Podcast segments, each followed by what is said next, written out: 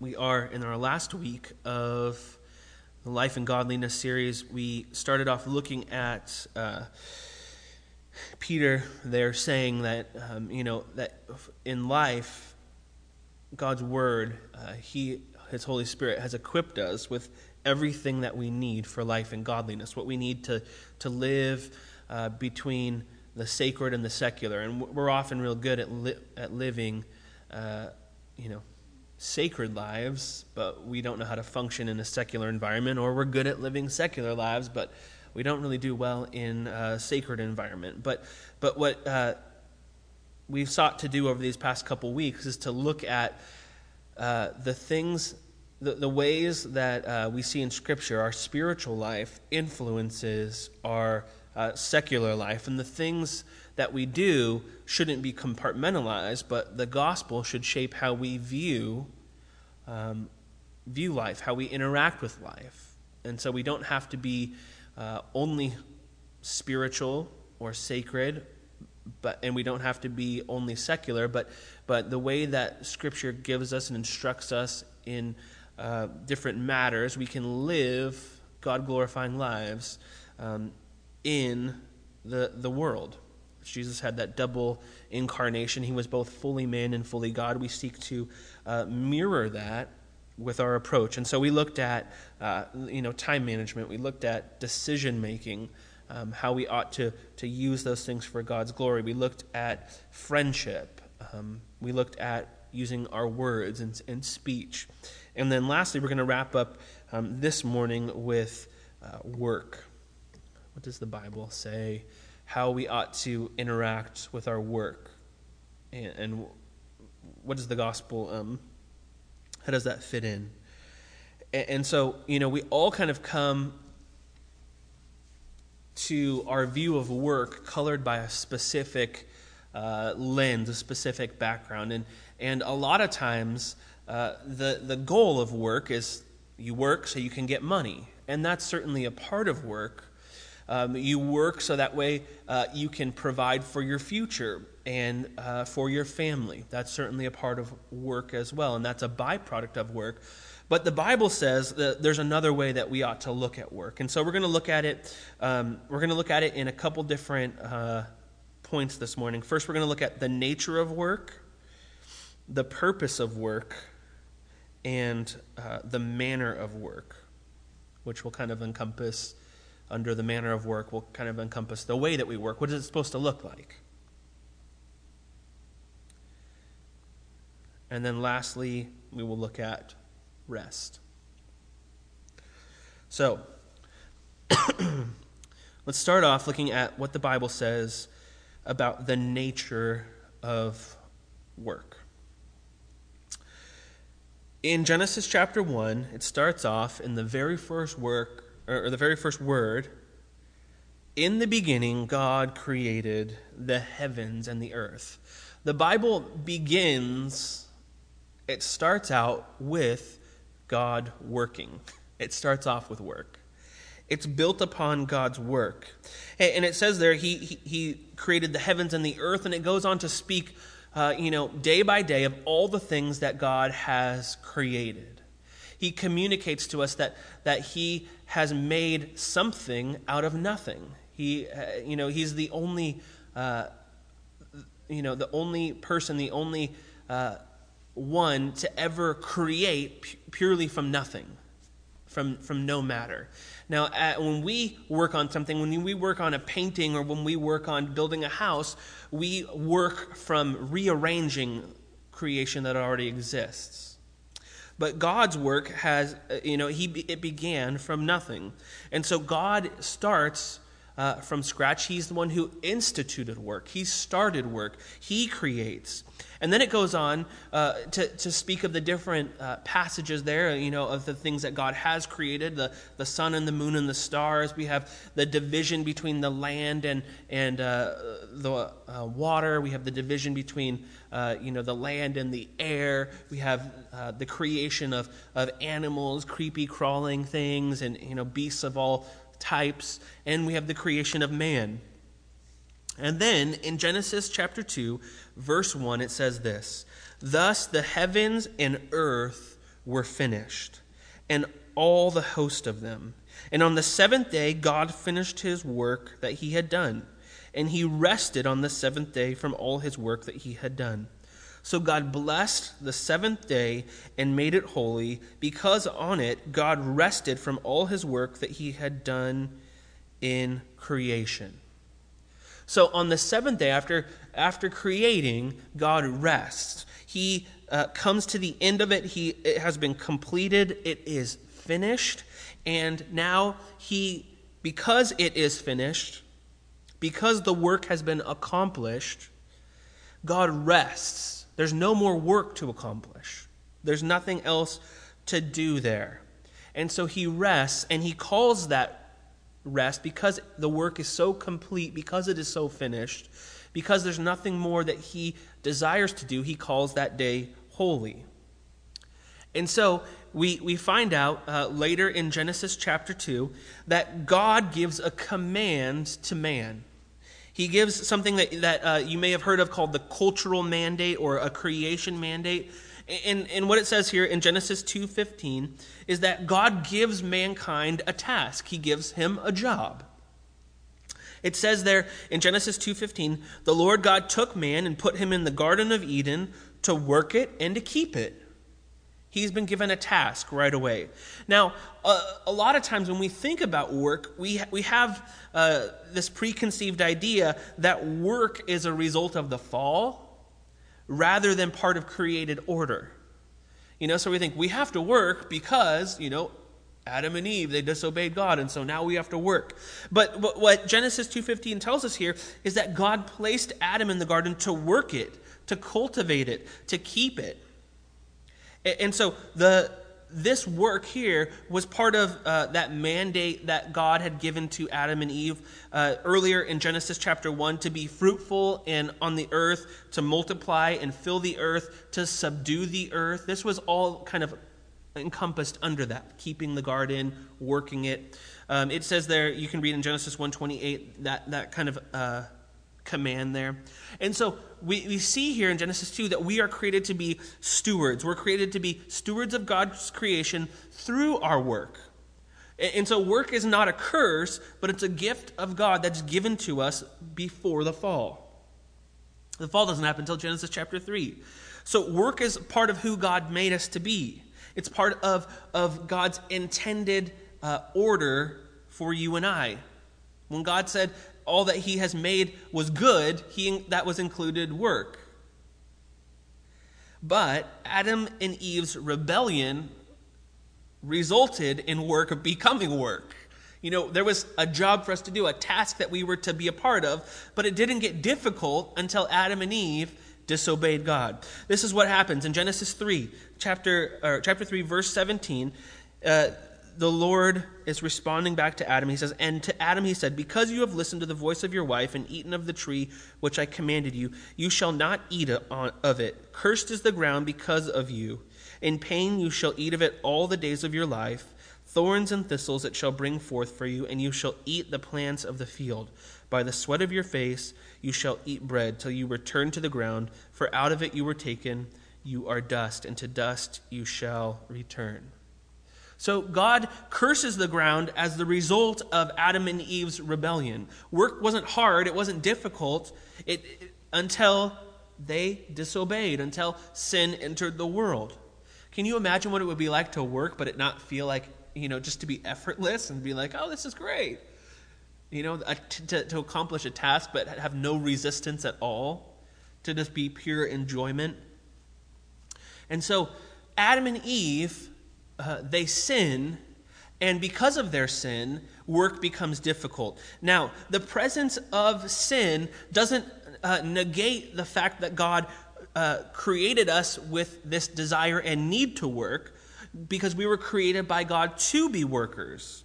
That's what he says here in Genesis uh, 1, verse 26. He says, uh, when, when creating man, he says, let, Then God said, Let us make man in our image, after our likeness and let them have dominion over the fish of the sea and over the birds of the heavens and over the livestock and over all the earth and over every creeping thing that creeps on the earth. So God created man in his own image, and in the image of God he created him.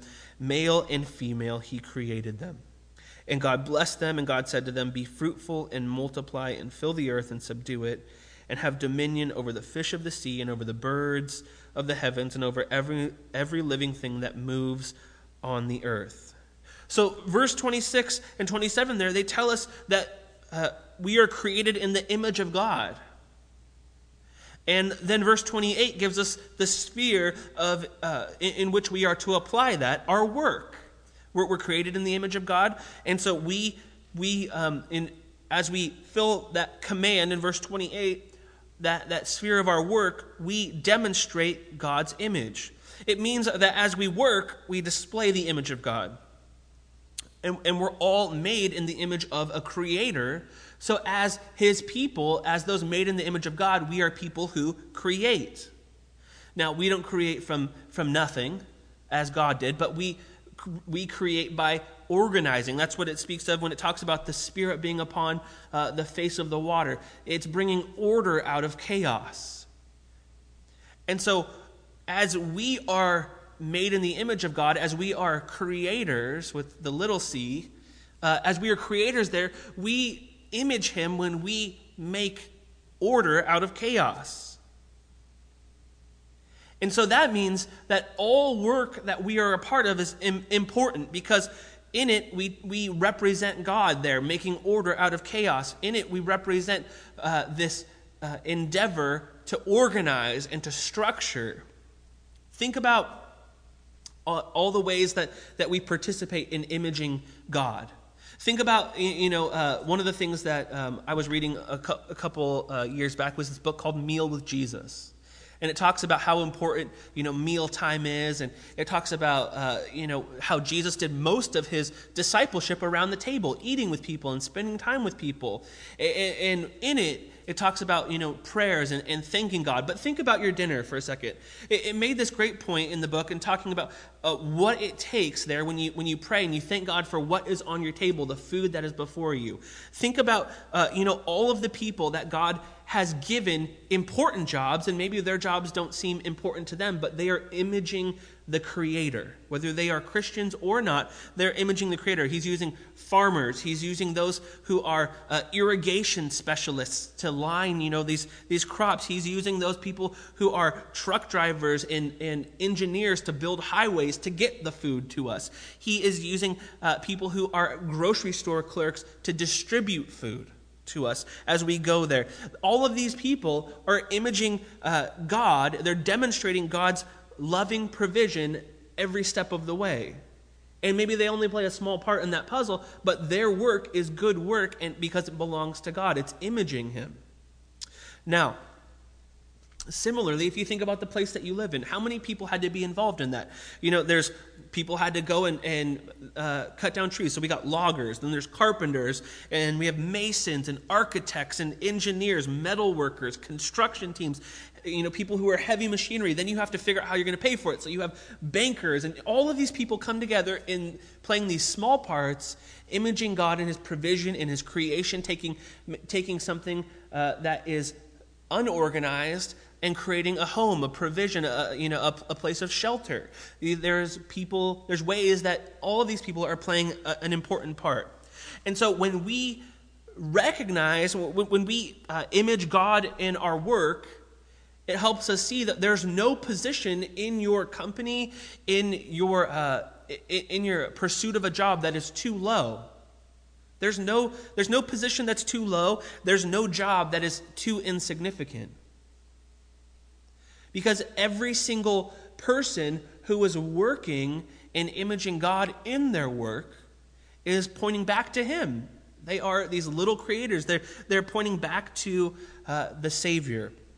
C.S. Or, uh, Martin Luther, he says uh, here a, great quote. He says, Your work is a very sacred matter. God delights in it, and though He wants to bestow His, and, and through it, He wants to bestow His blessings on you.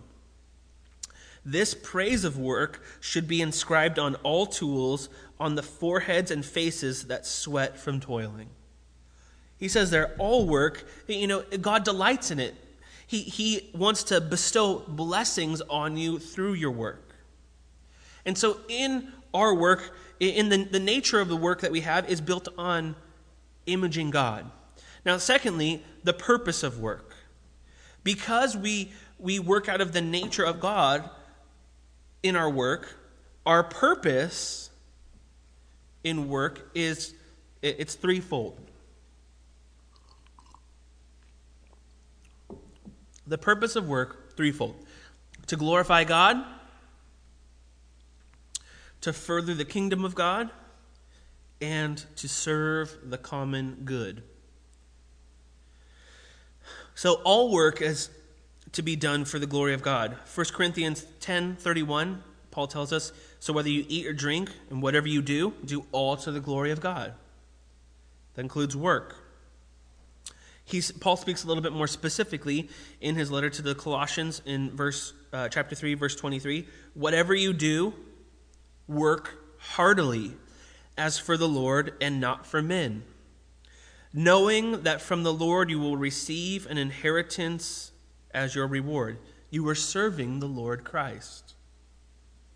So Paul tells us there that, that the end result, the, the person that we are looking uh, to serve and to give glory to, is not just our supervisors or uh, our, our bosses, but Jesus. He is the one who, is, who we are ultimately serving. So all work is to be done for the glory of God. Secondly, it's to be done for the advancement of his kingdom. In our work, we image God, we show his character. And so we are testifying to him. We're showing the watching world what it looks like to be a Christian worker. We're demonstrating the characteristics, uh, the attributes of God. And in it, you know, we have even a small, uh, not a small job, but we have uh, another job that is uh, that was given to us by Jesus in the Great Commission. He tells us there that we are to advance his kingdom through our work. Not just go on rest and have, you know, great holiday, but rather we are to participate in the Great Commission. He told us that we should go and proclaim the gospel, we should make disciples and baptize them. We are a part of that Great Commission as his people. And so we have a job there as well. And then, thirdly, we are to, the purpose of our work is to serve the common good. We work as members of the kingdom of God, as agents of change in this world, and we work toward providing for our families, caring for the poor, showing mercy, upholding justice. When we are put in the position as Christians to work in social work, when we are to work in uh, in electrical engineering so you can design traffic lights so that way people can stay alive and are safe. You're working towards the common good. When you work as a farmer, you're providing food. When you work as a, um, you know in HR, you're helping people get insurance and, and be able to equip to do their job well. There's so many ways the things that we are doing for work, uh, it contributes to this common good. And so there is a purpose behind our work. We should glorify God in our work. We should further the kingdom of God. And our work that we participate in should serve the common good. Now, the manner of work. Here's what, how, we, how we ought to work the manner of work that we should pursue.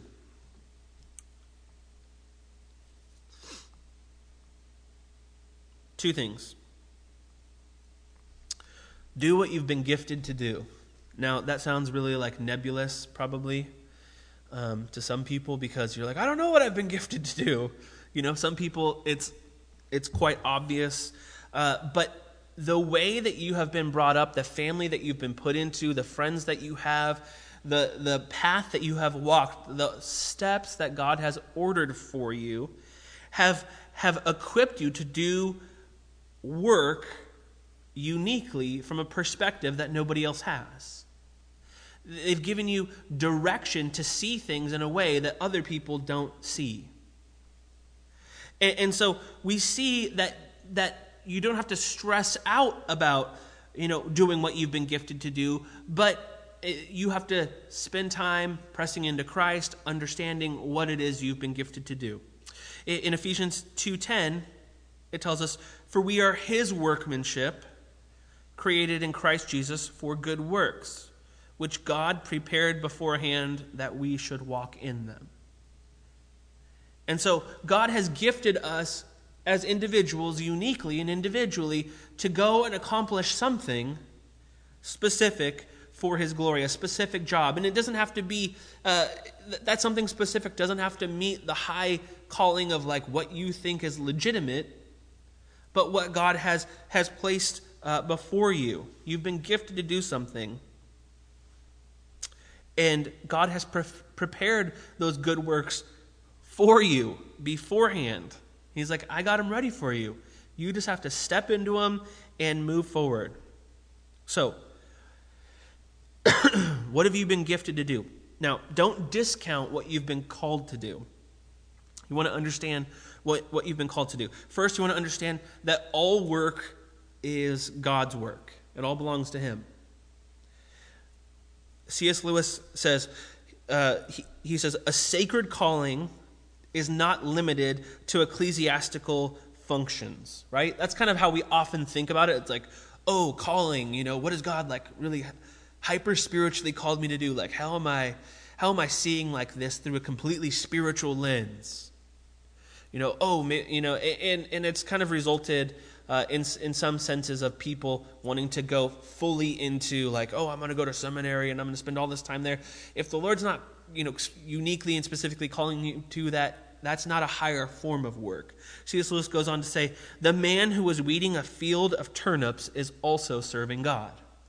And I love how he makes that he makes that distinction there for us, lest we get caught up in looking at some occupations, some vocations being more valuable than others.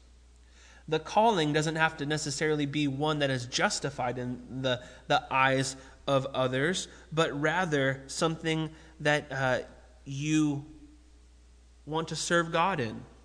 You, you want to uh, give your life to. Now, what you, when you're looking towards this, what, what the Lord has, uh, you know, doing what you've been gifted to do, when you're trying to discover that, you don't want to do it by discovering what you want to do. Seems backwards. Don't try to do what you want to do because you're going to end up clouding your own judgment and uh, you're going to make some areas of work more important than others.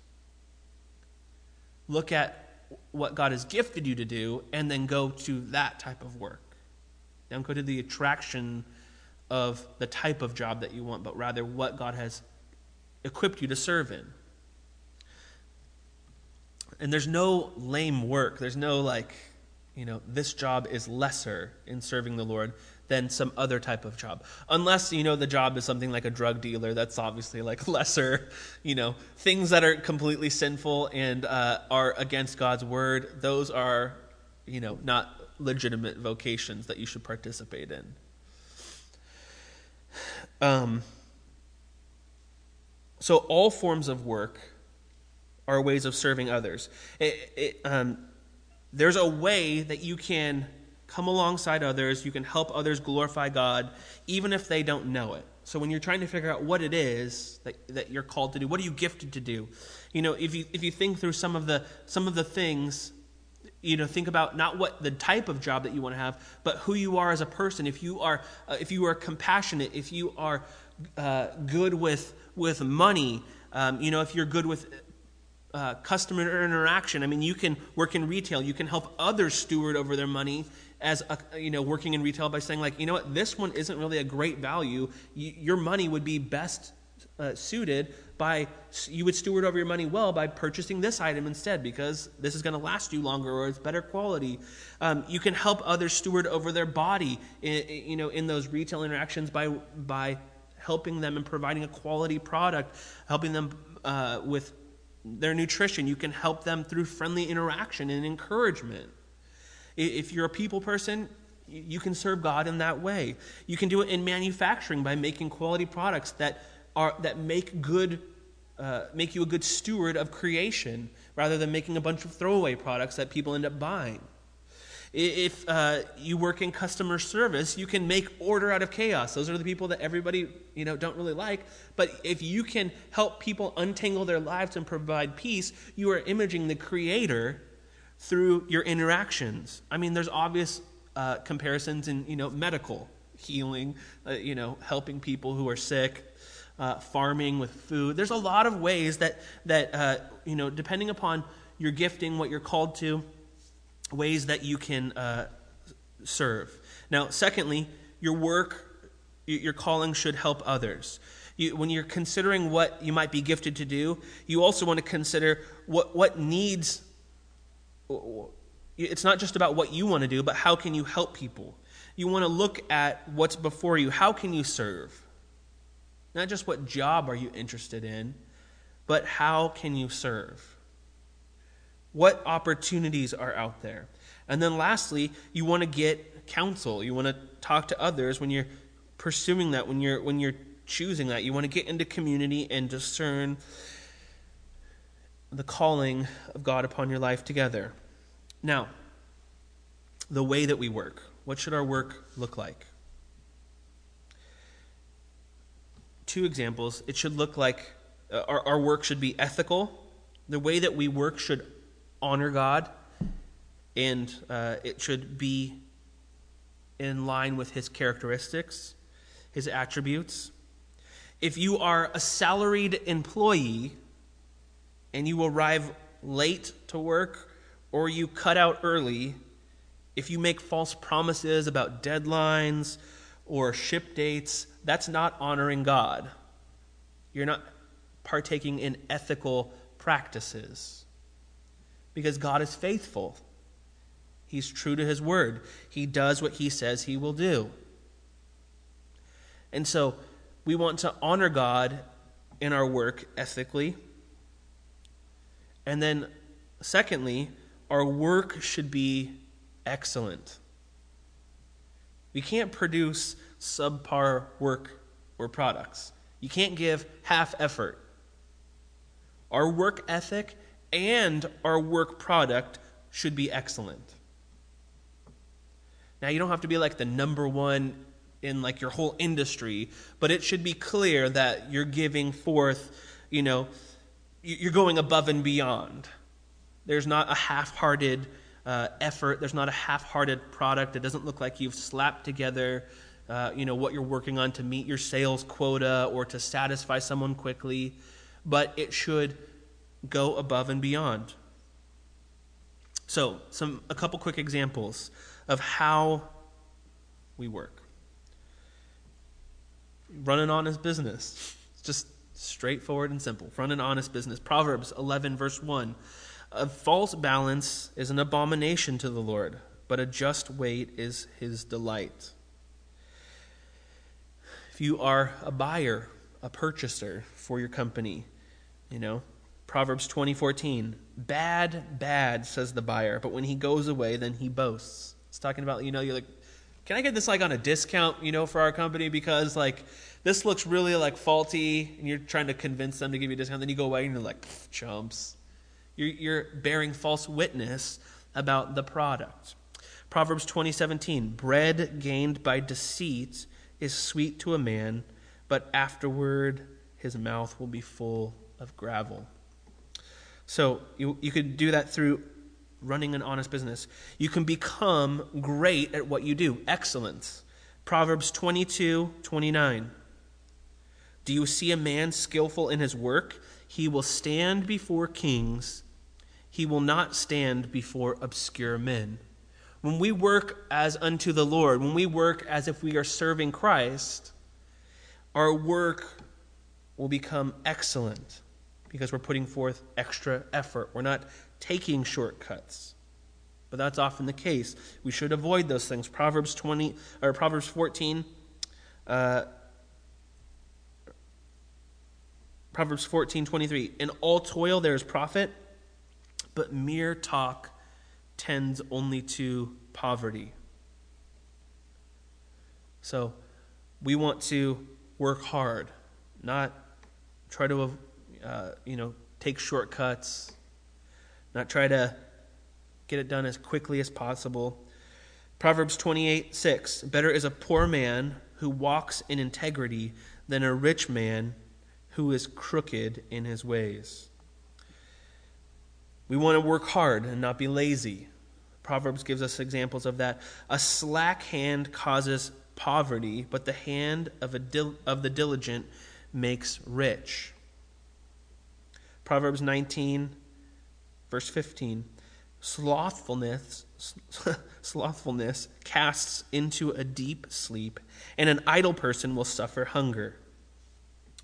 Uh, the, the writer of Proverbs goes on and he says, The hand of the diligent will rule, while the slothful will be put to forced labor. So, you know, all over Proverbs, we have these descriptions of working hard. And then lastly, we're told here in Proverbs 27 18 that we ought to honor and humbly serve our boss, our supervisor well. Proverbs 27 18. Whoever tends a fig tree will eat its fruit, and he who guards his master will be honored. He's saying if you put in the effort to protect your boss, put in effort to, to love them and serve them and make sure that they are well equipped to do their job well, if you're watching their back, that, that they are going to recognize that and, and you're going to be honored. You're going to be able to partake of the fruit of that tree blossoming. You're going to be able to partake of, of uh, what comes from that. And so we see there's a lot that we should consider when we're thinking about work. You know, we have this nature of work we, uh, where we're trying to image God in our work. We have this purpose of work where we, we want to glorify God. We want to advance His kingdom. We want to uh, serve the common good. Um, and, and, and then in there, we got to figure out, you know, what is God calling us to do? How can we work? Now, lastly, we recognize that we're in you know, the work that we do is hard, it's difficult, it, be, it has become burdensome. Working is work, it's hard work, and it's difficult. So now we got to go out and try to do it. But something happens when we go out and we work. We get tired, and so we need to rest. Without rest, we work and work and work. Now, when you're a worker, you're either a really lazy worker or you're a really hard worker. There's not like a lot of like in between workers. They're like, oh, I'm, I'm just kind of do what I'm supposed to do. You either work too much or you work too little. You're either slacking off and procrastinating or you're just a workaholic. Those are kind of the two camps that usually we're in. I only do the bare minimum of what I have to do to get by, or I'm just working like crazy. And most of us, uh, in today's society, we're working like crazy because there's all you know. It's hard to find a job these days. It's it's hard to find work, and there's always somebody who's working on theirs who's trying to outwork you. And if you know the company can get somebody better for cheaper, they want to hire them.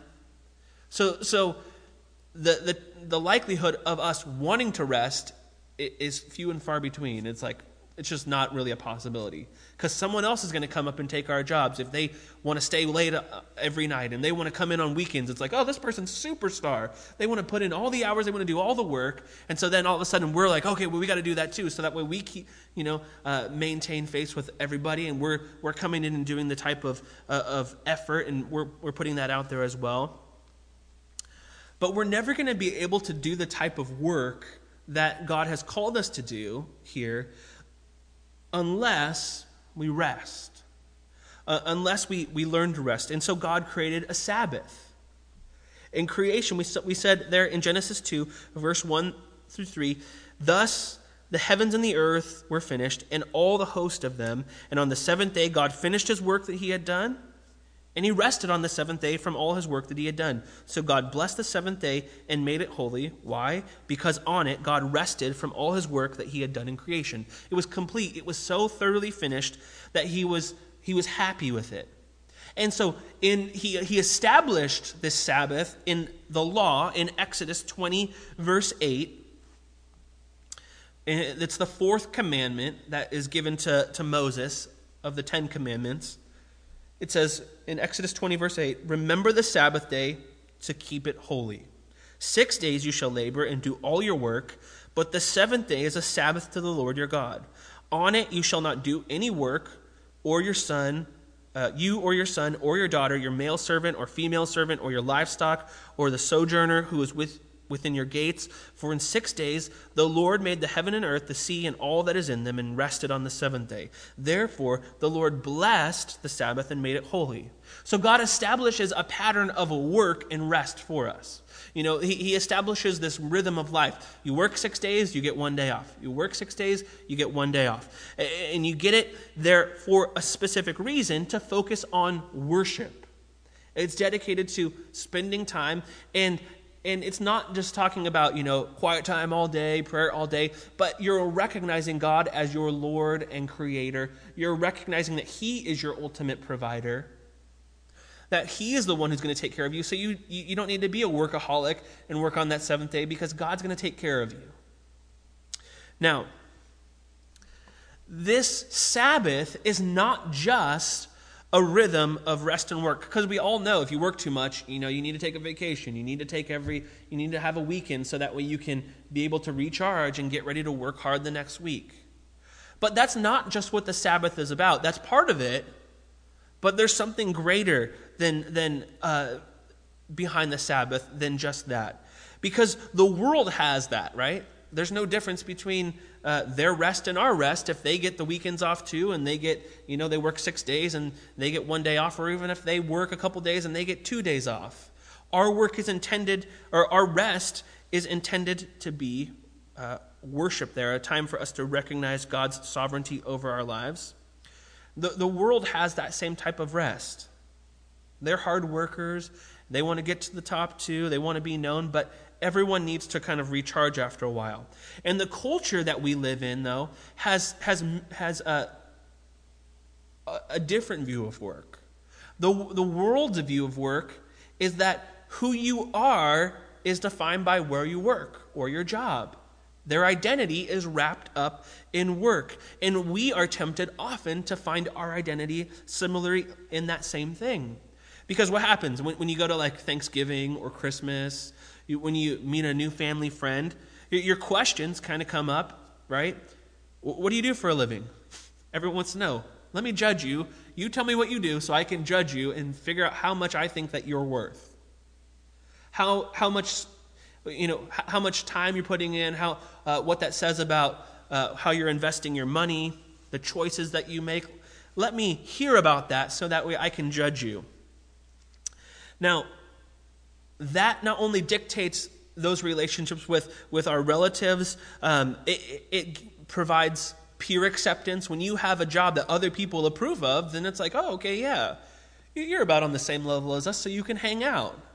Or, you know, you're seeking parental approval. You're like, I got to get a job to make my parents happy, and it has to be one that they approve of because they're investing all of this money, you know, in school, or they've they've uh, supported me for so long to to follow my dreams, and I need to to get something that really makes them happy.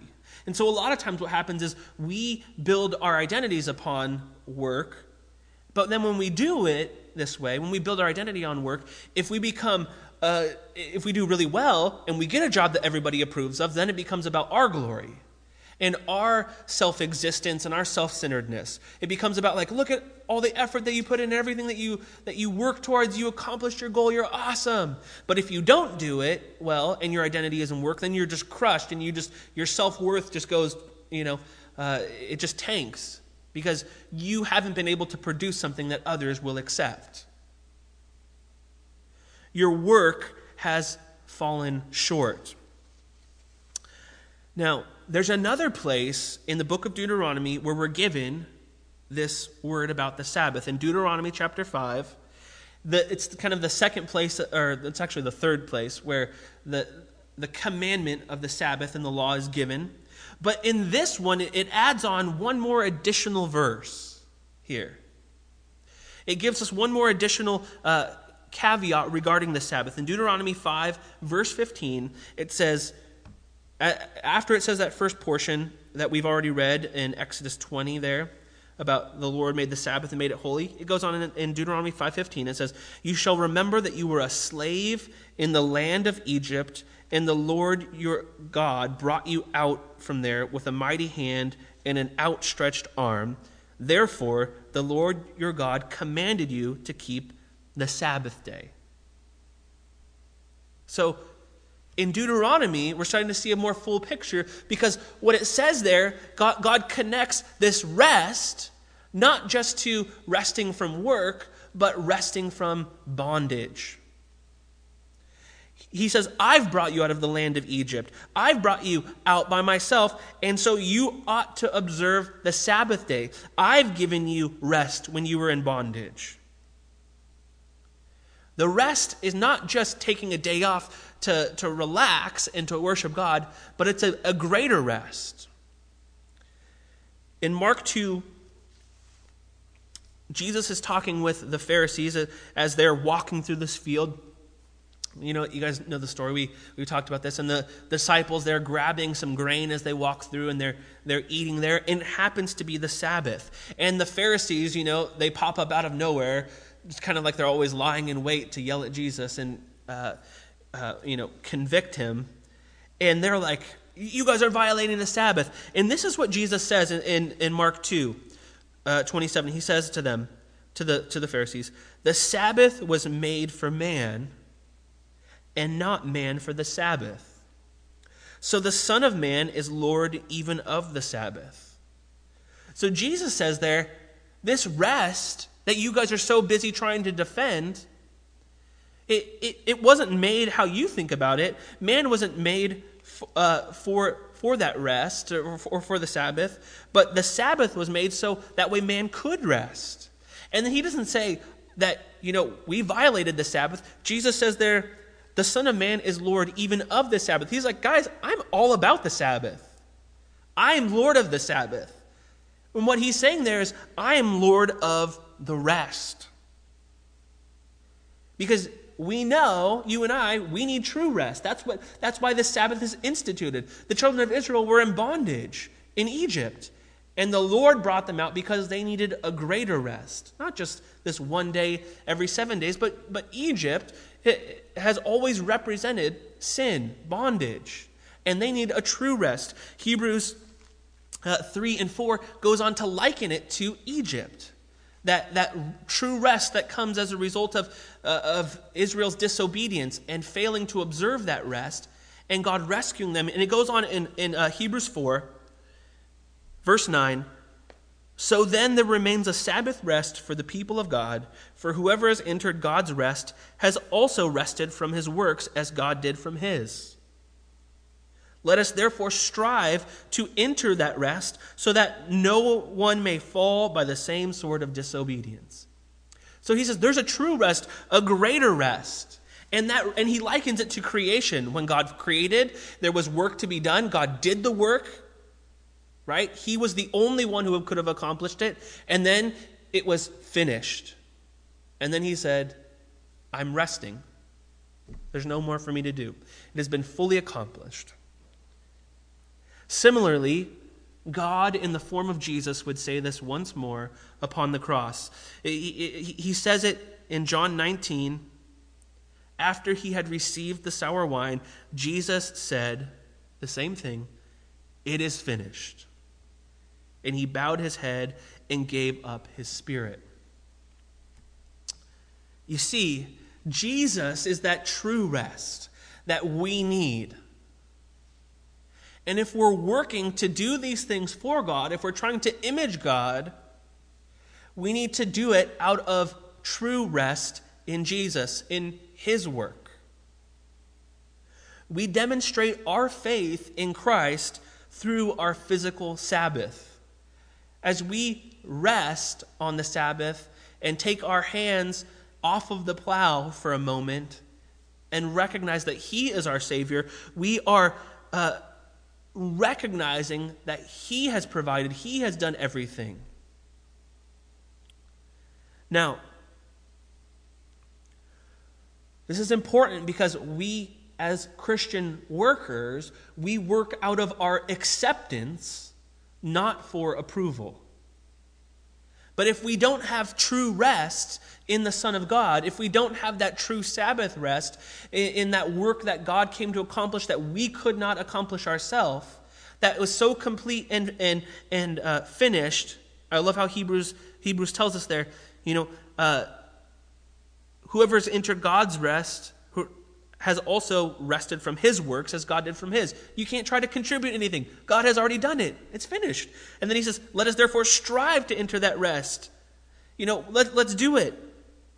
And so we want to work as Christian workers, not out of this task to accomplish these things that God says, you know, we ought to work this way because we're made in his image and, and, and we ought to work this way with these purposes to, to do what God has done for acceptance. See, God, I'm doing it. I'm doing what you said I had to do. But rather, we're working from the place of already being accepted. Being, uh, we're, we're not working for approval, but we're working from, from our acceptance. Now, lastly, uh, as God has told us in Ephesians 5 that He has prepared those good works for us to walk in, look at what He says just before that about his accomplishment, accomplishment of these works. Ephesians 2, verse 8 For by grace you have been saved through faith, and this is not of your own doing. It is the gift of God, not a result of works, so that no one may boast. You've been saved by faith. You've been given that true rest. Jesus, the Lord of the Sabbath, through faith. And so it's the result of his works because your works would not stand up. So you cannot find acceptance through your works. You cannot find approval from God through your works, but you are already accepted. You are you are already approved of because of what Christ has done. And so we work out of that. If you don't work out of that, you're going to get exhausted. If you don't work out of that, you're going to find your identity in Christ or in, in your own work and, and not in Christ. And you're going to end up being crushed. But when you find true rest in Jesus, when your work fails, when your job fails, when you don't succeed how you thought you ought to succeed, you won't be crushed because Christ has completed the work. He has made a perfect and true rest for you and I. And so we want to serve the Lord. We want to work for His glory with the strength that He supplies. And so let's pray, ask that He would uh, direct us in that as we seek to get our minds wrapped around how we ought to love and serve as God honoring employees, God honoring workers, um, volunteers in, uh, in our society. Let's pray. Lord, we're thankful for your goodness and your faithfulness to us, and that you've given us an example of hard work. Lord, you, uh, you gave Jesus a task, and uh, he has done all that you have uh, asked him to do. Lord, He has done it so faithfully and completely that in Him we can now find true rest. Lord, even when, um, Lord, we could not accomplish, Lord, uh, the weight of the law, but Jesus has fulfilled that law, and we can find that true rest within Him. And so we pray that you would um, empower us by your Holy Spirit to live for you, to be godly, ethical, excellent, uh, Jesus exalting employees, Jesus exalting business owners and workers. Lord, we want to serve you well and faithfully. We need your help. Lord, we want to work out of our acceptance because of what Christ has done and not for your approval. We're thankful that Jesus is true and faithful and, um, and always making intercession for us before the Father. And so, Lord, we want to respond to you now and worship, just thanking you for, for that work that you have accomplished on our behalf. And so may you be glorified. We love you. Amen.